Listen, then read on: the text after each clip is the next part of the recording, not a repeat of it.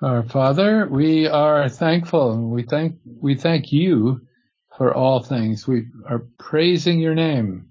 You are the one who is sovereign, not us, certainly, not any man, though we look to men often uh, or other leaders, men or women who can lead and guide, who have wisdom uh, and uh, virtue.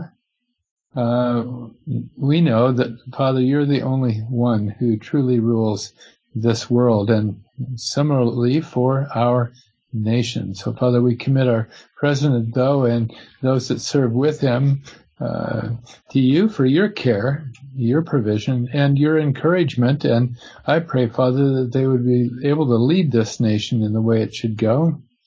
Uh, for that to happen, of course, we need our people to provide the support that's needed, and that's the real large issue, Father. Politics uh, ends up dominating so much. So, Father, uh, we just commit them to you in, in every level of government, those that would serve you faithfully. I pray, Father, that they would be encouraged and that they would be successful in their efforts. Father, I pray for our time together now that you'd bless us as we open your word. Pray that you'd give us instruction and encouragement. In Christ's name, amen.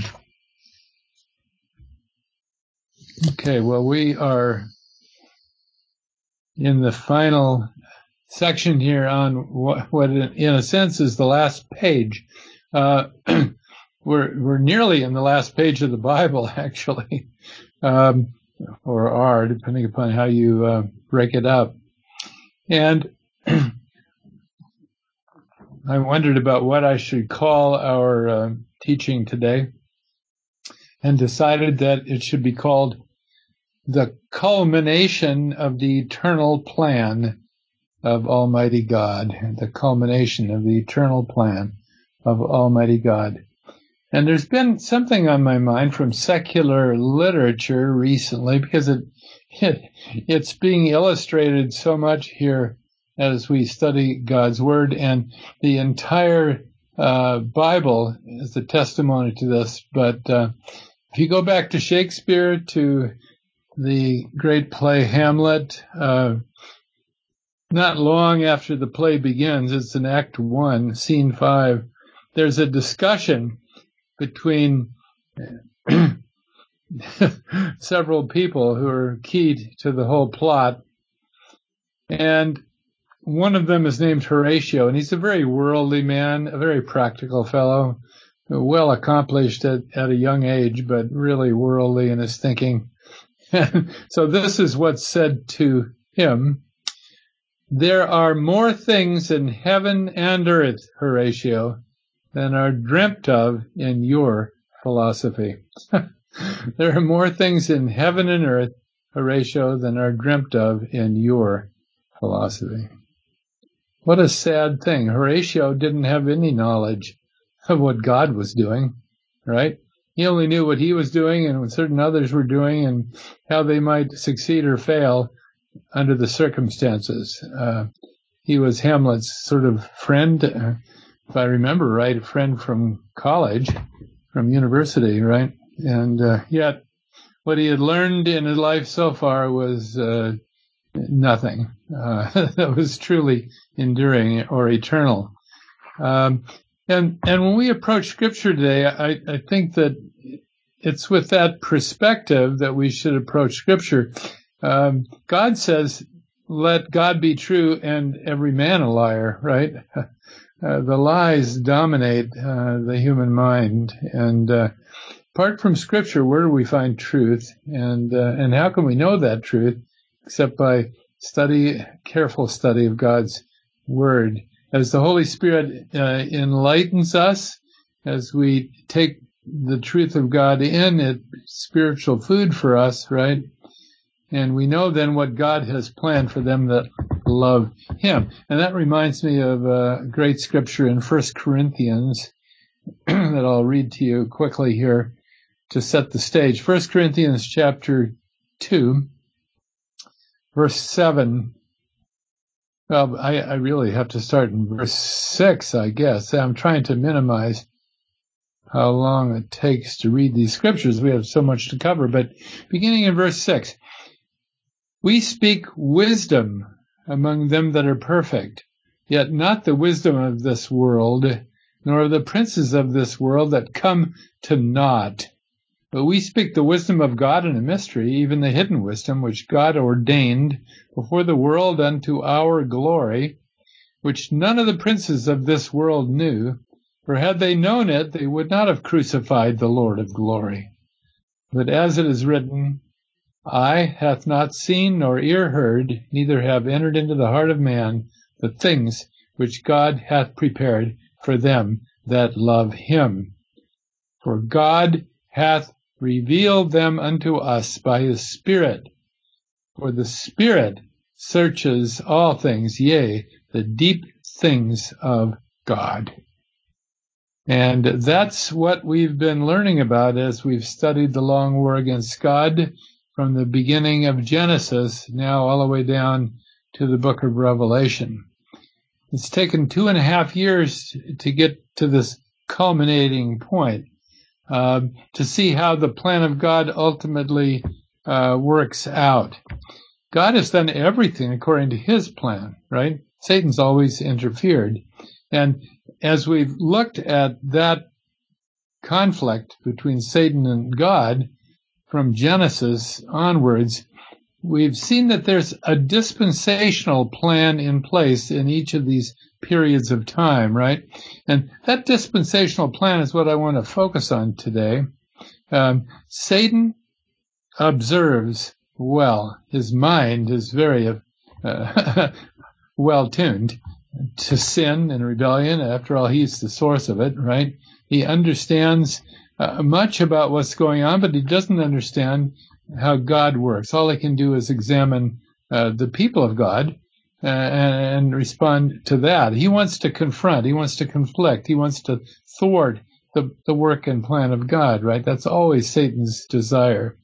And so, in the dispensational plan of God, what we've seen as we look down through these different periods of time is how God laid principles in place that were to govern the life of the believer, right? And, and then how Satan tried to interfere with that. And through that interference, of course, confused everything, right? Not only the believer's life, certainly, but the whole rest of the world, you know the unbelievers are always under his power and control. So, under these different dispensational periods, Satan works in a way that he thinks is going to prevent God from carrying out his plan. And the ultimate plan has to do with the seed of the woman. So that's the theme that goes through the entire scripture, right? And in every dispensational period, you have Satan working to, to cover up the knowledge of God concerning the seed of the woman, because it's through the seed of the woman that Satan ultimately will meet his total defeat and end, right?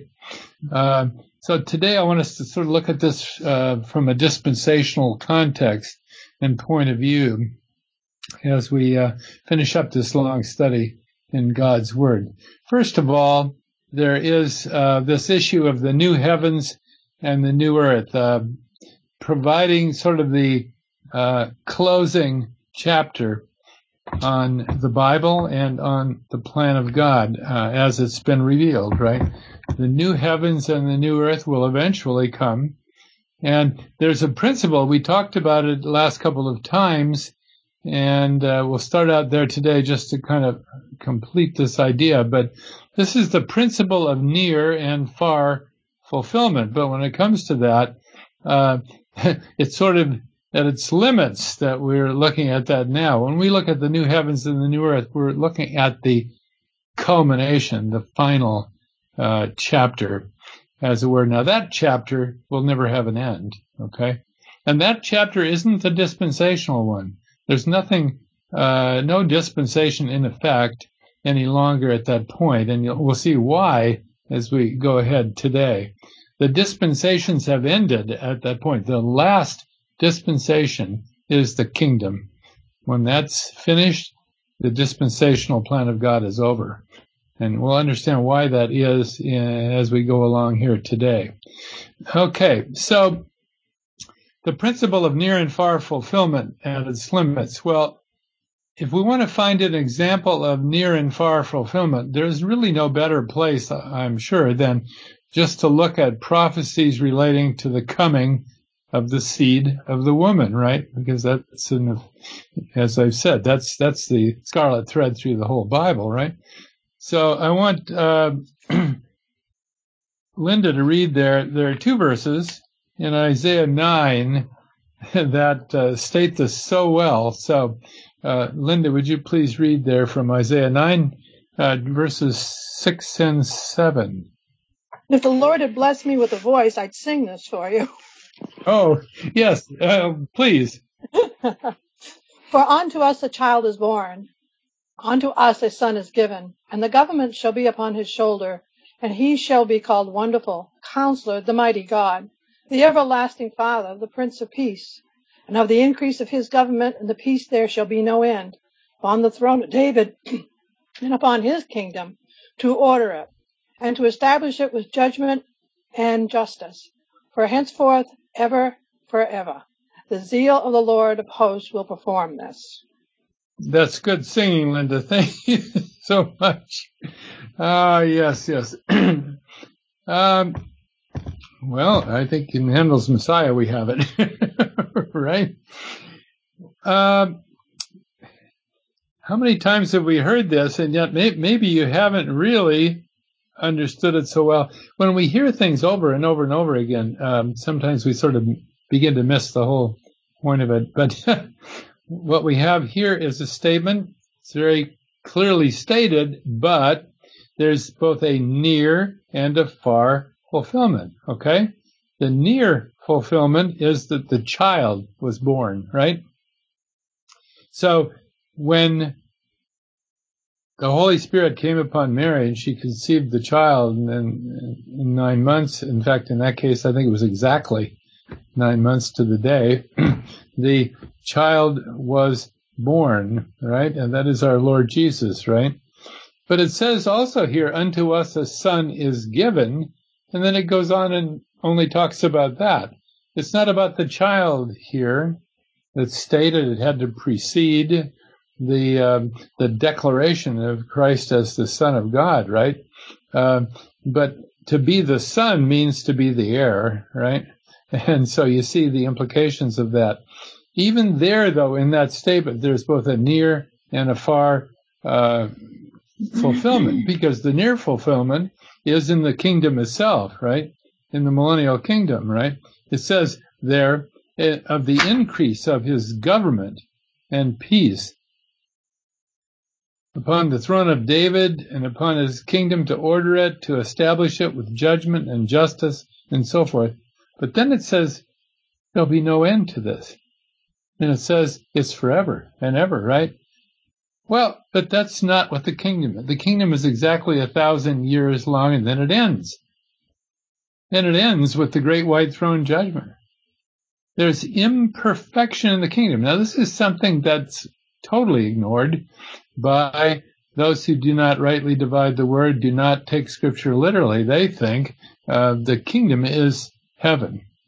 It's the eternal state. Or it's today somehow. I don't know how they could think that.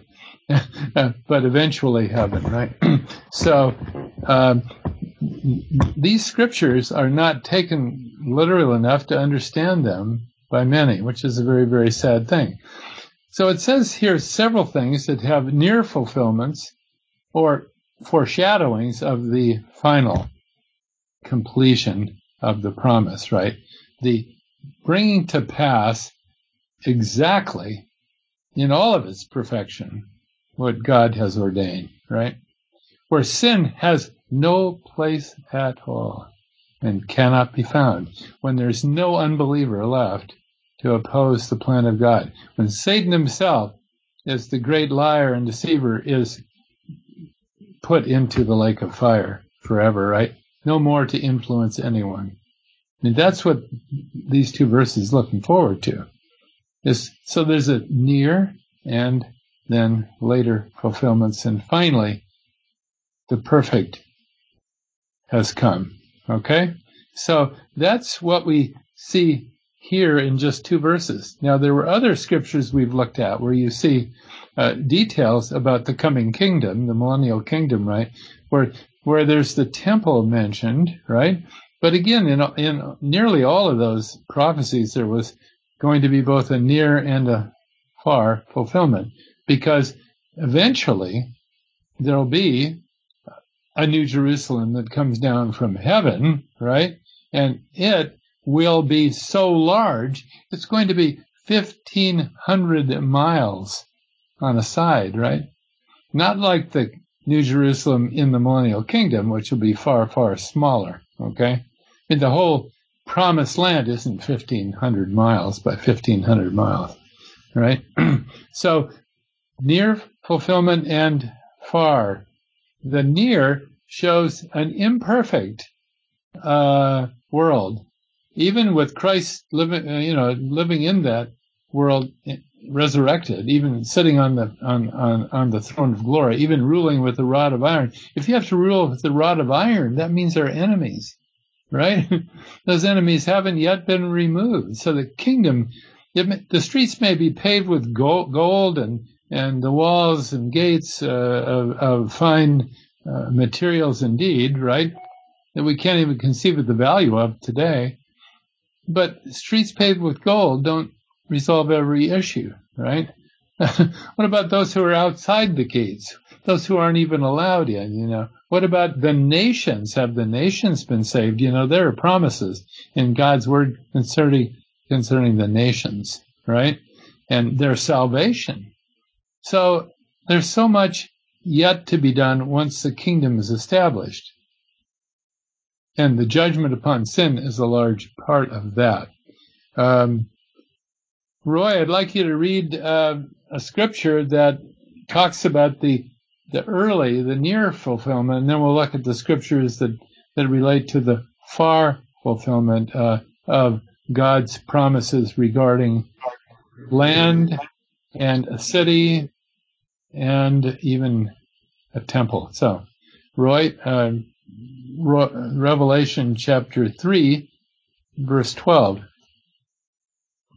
He that overcometh will I make a pillar in the temple of my God, and he shall go no more out, and I will write upon him the name of my God and the name of my of the city of my God, which is New Jerusalem, which comes down out of heaven from my God, and I will write upon him my new name. Thank you, Roy. Okay, so the temple is going to exist definitely uh, in the kingdom world, all right, and it'll be in the New Jerusalem. In fact, it'll be the center point uh, of, that location. And that city is going to come down from heaven. That temple is not going to be made with human hands, right? Uh, we saw from other scriptures that it will be Christ himself who builds the temple. Okay, that temple, that kingdom temple. They will not be getting a bunch of bricklayers together and, and, and steel workers and so forth uh, at that time to create that that building. No, it'll be built in ways that we can't even conceive of today. But that doesn't mean ultimate perfection will exist there. It will certainly exist inside the temple, but they'll still be offering sacrifices, right? We saw that from many portions of the Word of God before. So that Revelation 3:12 promise is about a city that'll come down from heaven. It's about the promised land. It's about the uh, the temple. Uh, these things will be done according to the rule of God precisely, right? And it's about a people that will be saved. Here they're called overcomers, right? Um, him that overcometh will I make a pillar in the temple of my God, right? So that's what Revelation 3:12 is about. It's it's in chapter 3 of Revelation, which is during the tribulation period that this is written uh, and it's looking forward. It's to give hope to those who have to endure the enemy during the tribulation period. And if when they do, they're overcomers. Okay. They're, they're the ones that endure that. They do not receive the mark of the beast and they are then, uh, taken into the kingdom when Christ returns to this earth again, right? This is all after the rapture has occurred. Okay. So this is all about the millennial kingdom. But if we look down to the end of the book of Revelation, we see some similar language, only now we're looking after the kingdom has ended. So Revelation 21. Patty, can you read? Uh, first, I'm just going to read two verses, then you can read the ones I've requested, verses 10, 16, and 22. But first, uh, Revelation 21, verses 1 and 2. I saw a new heaven and a new earth. Now, that, those are key, you know, key designation there. A new heaven and a new earth. For the first heaven the first earth were passed away, and there was no more sea. And I, John, saw the holy city, New Jerusalem, coming down from God out of heaven, prepared as a bride adorned for her husband, right? Okay. Now this is looking for, looking forward even past the millennium. Now we are to the point, he says, where there will be a new heaven and a new earth. You might ask the question, it's a fair question. Why do you need a new heaven? What's wrong with that, right? uh, new earth, that's much easier to understand. But the earth in the kingdom is, certainly transformed too, right, from what it is today. Remember, the whole animal kingdom will be changed and so forth and so on. And, the, there'll be universal healing at the beginning of the kingdom. And uh, if you're a hundred years old when you you die, you're like a child, right? people will be living the entire length of the kingdom. Uh, so that's the, the prospect he has here is this vision is of that time after the kingdom is ended. So, Patty, please read verses 10, 16, and 22 to see even more of this. and he carried me away in the spirit to a great and high mountain and showed me that great city, the holy Jerusalem, descending out of heaven from God. Verse 16. And the city lieth foursquare, and the length is as large as the breadth. And he measured the city with the reed, twelve thousand furlongs. The length and the breadth and the height of it are equal. Verse 22.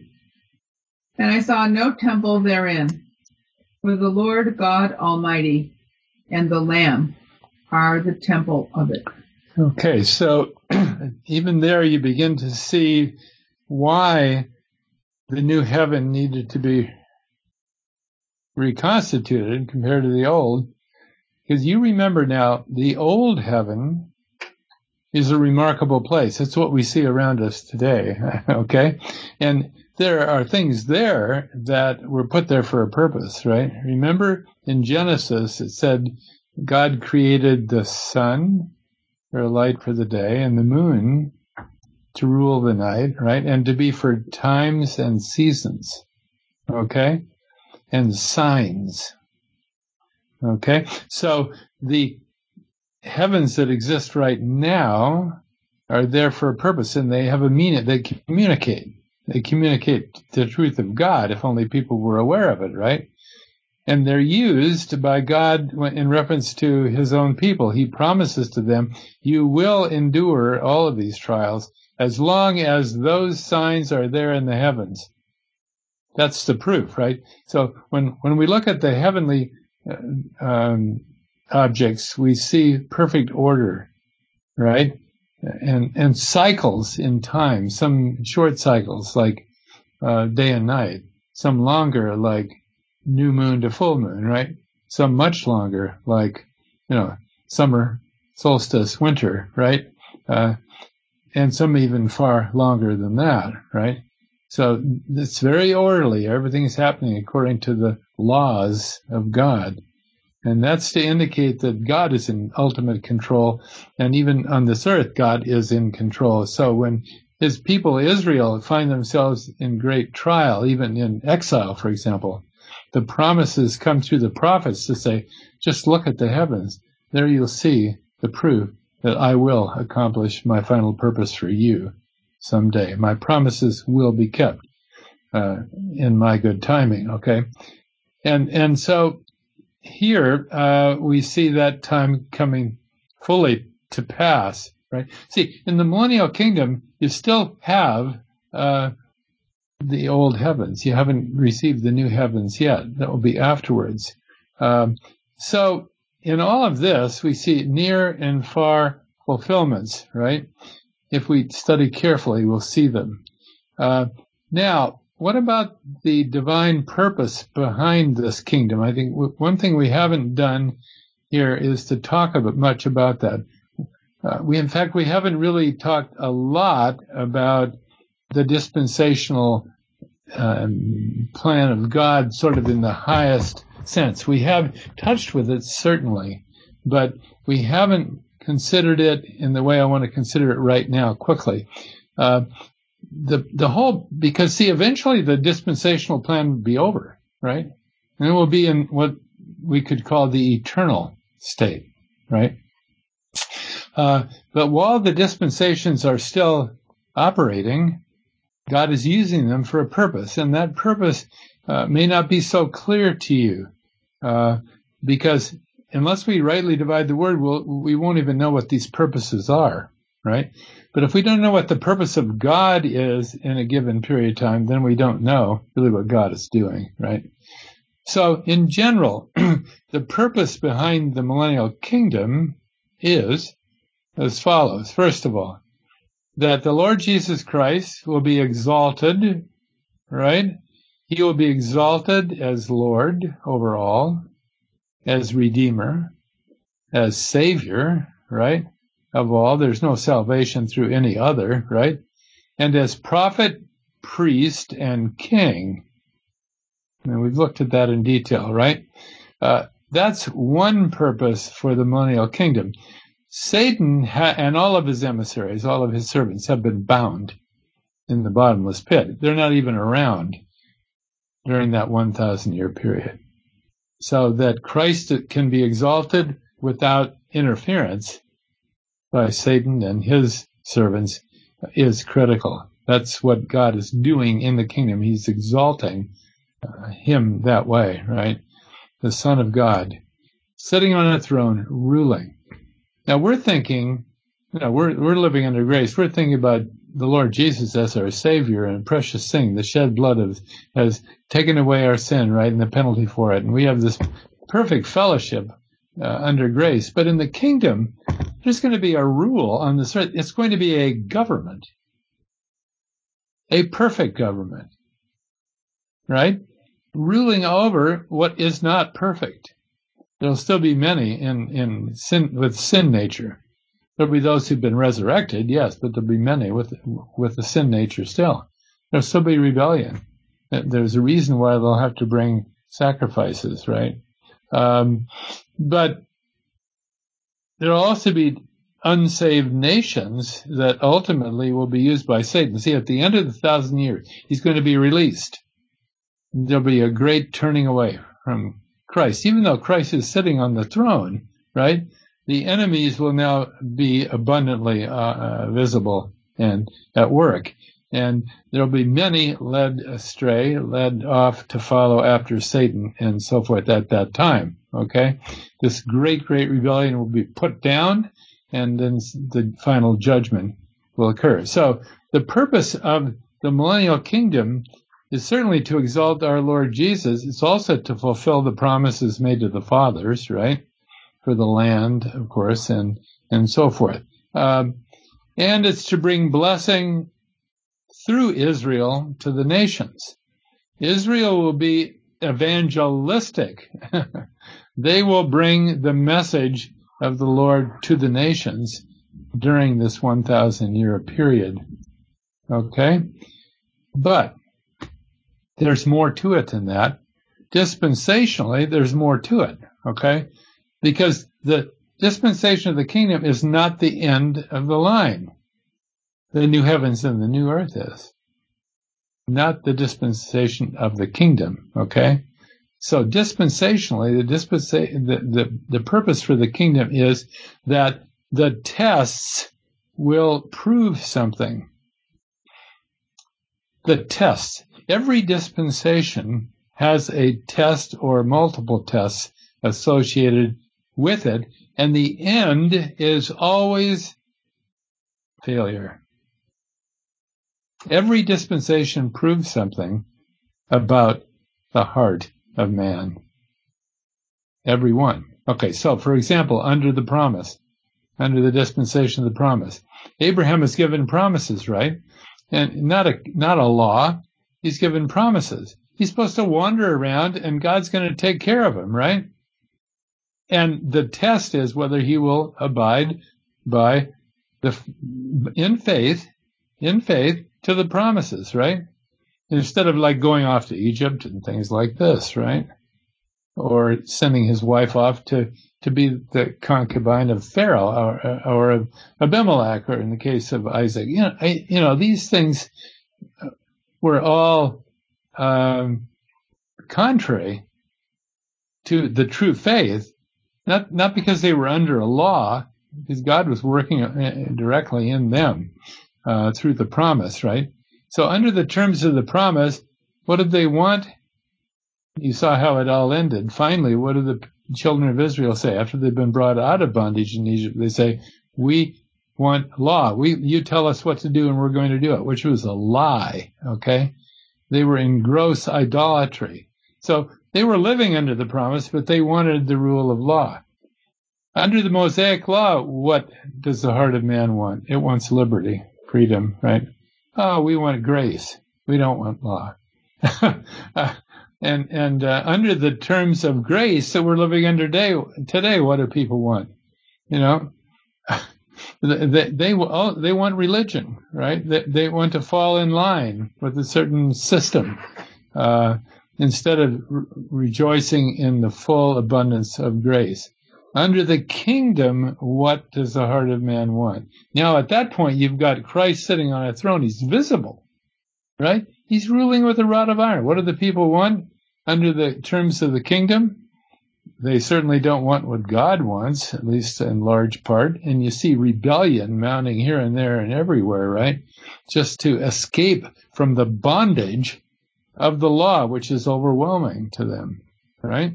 And so you, you have evil appearing here and there during the millennial kingdom. And if you look at Zechariah chapter 5 and uh, verses 1 through 4, we're not going there right now, but whenever evil appears, uh, during that 1,000 years, when it openly appears, there's a flying scroll that comes out and goes around and actually destroys, I mean, totally, not only the sinner, but the whole house of sin. Okay? It's just removed. So open rebellion and sin is destroyed in the kingdom as the law of the kingdom is executed. But there's still the sin nature in many. People, when a law is placed upon them, they want to escape. They want to break the law. It's the nature of sin dwelling within, right? So, this is the way it goes. The, the kingdom is not a perfect place. Now, we have to understand this. We have the perfect king, right? The perfect prophet all of these things are as perfect as anything could be in the kingdom, but the heart of man is still corrupt and there's still rebellion that needs to be taken out, that needs to be put down, and so forth and so on. So don't think of the kingdom as this glorious place, which is sort of the end of the line. It's not the end of the line. It's not the final chapter. Well, it is. it's the final chapter of the long war against God, okay? And at the end of it, what's going to happen? What's going to happen at the end of it is that sin is going to be judged once and for all. So the purpose for dispensations is to reveal something about man. And it's a negative. The purpose of the law was to reveal something about man, that they simply would not and could not live up to it, right, to its terms. Uh, and what did it do therefore? It, it, it condemned them, right?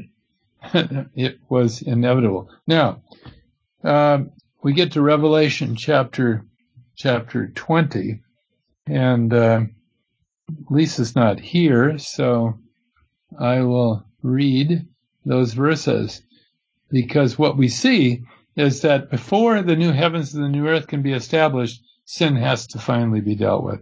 Absolutely. Okay?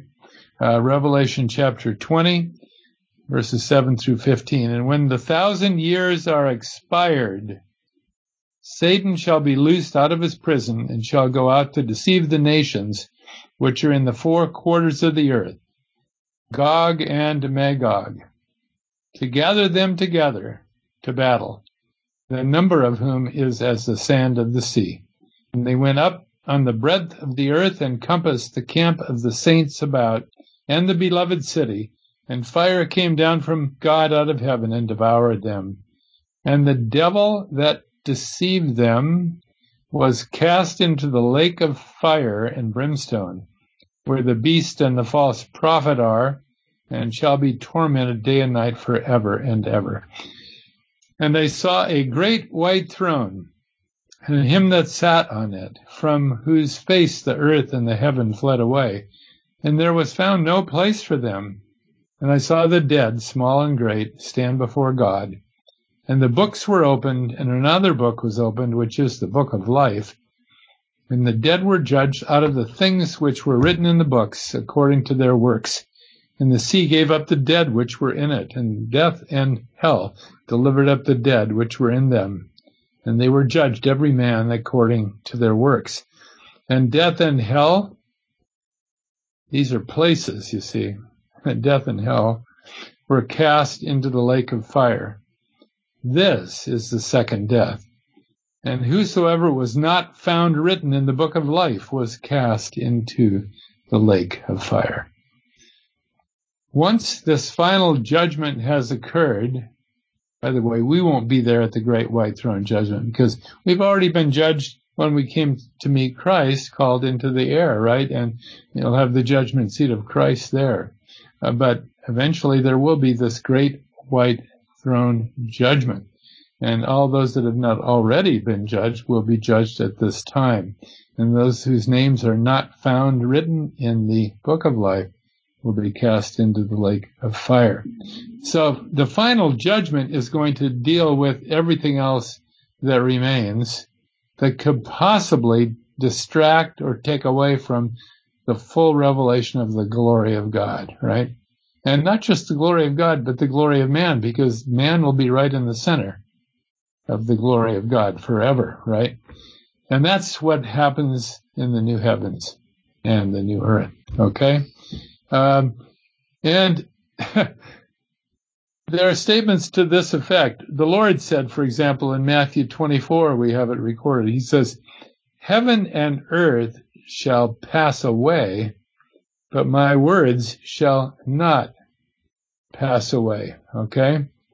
So there will be a final conclusion to all of this. Uh, in Hebrews 1, it's, it's said this way, verse 10, Thou, Lord, in the beginning laid the foundation of the earth, and the heavens are the works of thine hands. They shall perish, but thou remainest. They shall all wax old, and as doth a garment, and as a vesture shalt thou fold them up, and they shall be changed. They shall be changed. But thou art the same, and thy years shall not fail. All the verses that mention the new heavens and the new earth look forward to that time, right? Um, Isaiah 65 verse 17, Behold, I create new heavens and a new earth, and the former shall not be remembered nor come into mind. Okay.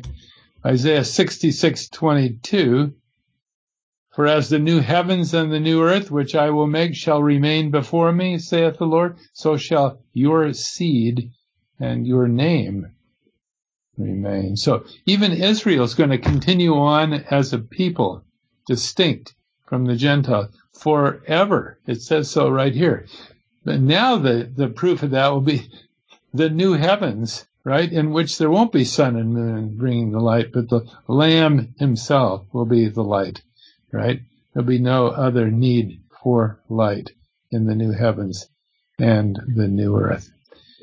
Well, as a final scripture for all of this, I'd like Linda to read it for us. It's out of Isaiah chapter 51, Isaiah 51 and verse 6 looks forward to that time, finally, the beginning of the eternal state in the new heavens and the new earth. Linda, would you read Isaiah 51 verse 6, please? Lift up your eyes to the heavens and look upon the earth beneath.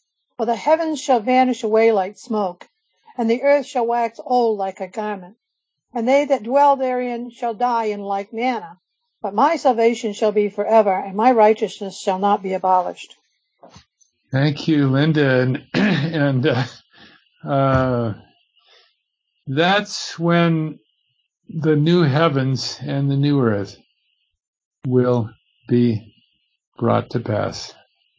Never to need any improvement again after that. That'll be the final chapter and it will be never ending, right? Uh, there will no longer be tests for sinners to see if they can comply. For there will be perfect fellowship. It will be very much like in the Garden of Eden before Adam and Eve fell into sin and rebellion, right? Very much like that when there's perfect fellowship. Remember, they walked in the cool of the day, right? Uh, to fellowship with their creator, the Lord God himself, right? What a wonderful time that will be. Paul writes in uh, 1 Corinthians chapter 15, he says, eventually all things will be put under his feet. That is uh, uh, the Lord Jesus, right? All things will be put under his feet. Uh, that's in the kingdom itself. But then it says, then finally, when all things have been subdued unto him, then shall also the Son himself be subject unto him that put all things under him, that God may be all in all. Even the Son will be quite uh, satisfied to submit to the Father, right, in the eternal state, that God may be all and all. Praise the Lord. Praise the Lord for that day. Well, next time I'm going to look at the three realms of blessing because in most of this we have not been present as the church, the body of Christ, because God had a different plan for us uh, than for Israel and the nations. Okay, different plan, but an exalted and glorious and heavenly future, right? So praise the Lord for that. We'll look at that next time to finish this whole study in the long war against God. Well, are there any uh, comments or questions today before we go to the Lord in prayer? In, in that last scripture, it says, They that dwell therein shall die in like manner. Yes. Are those people who are still in rebellion during the thousand years? Yes, yeah, at the end of it, that they'll be taken care of. Yes. So then, be... well, I was going to say, with all the opportunities that these people have, that he's speaking of here, we shouldn't be amazed when people rebel today. no, no, when today you can't even see the king on the throne, right? Yeah. Gee, absolutely true. And uh, yet, even then, so see, what the kingdom will show is how thoroughly corrupt the heart of man is. That even when you have the resurrected Christ ruling on the throne for a thousand years, they still are in rebellion. Yeah, it's totally amazing. We shouldn't be amazed at all, and uh, but we are, aren't we? We are, I have to say. Oh, any other comments or sharing before we go to the Lord in prayer?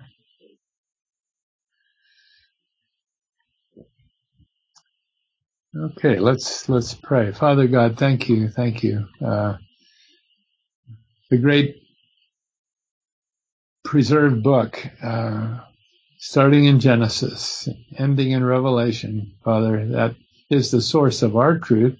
We're so thankful for that. And as we've traced the, the scarlet thread through the entire Bible, we see that ultimately the shed blood of Christ will be exalted as the only, the only uh, solution for the problem of sin. And uh, those that know you, Father, by faith, not by works, but by faith, uh, will shine as stars in one way or another for all eternity, whether on this earth, in the new heavens and the new earth, or, or in the heavenlies where we have our inheritance. Father, praise your name and the name of your Son. Thank you so much for intersecting with our lives at some point to bring us to saving faith. Thank you that your power was so great, even the enemy of our souls couldn't prevent that, uh, that salvation from occurring. Thank you, Father, for this gift of faith and what a precious gift it is. And thank you for blessing us each day. And though the trials are great here, and for most, and even in death, that death is merely the entry point, Father, uh, into your presence. So we rejoice in that. Please watch over our dear friends, some who suffer very, very greatly. And please encourage us, Father, as we look forward to that day. And we're listening, Father, we're listening for the shout and the call and the voice of the archangel. May that be even uh, soon, we pray. In Christ's name, amen.